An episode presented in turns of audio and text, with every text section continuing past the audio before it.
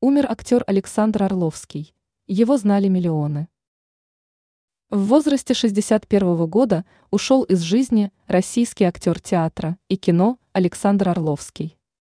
Причиной смерти артиста стала сердечная недостаточность. Об этом сообщает кино дефис титр.ру. Александр Орловский родился в Губахе Пермской области 4 июля 1962 года.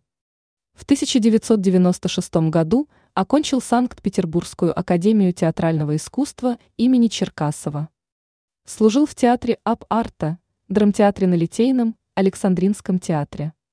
Снимался в фильмах и сериалах, в числе его работ «Улицы разбитых фонарей», «Трудно быть богом», «Азазель», «Агент национальной безопасности», «Ментовские войны», «Ленинград».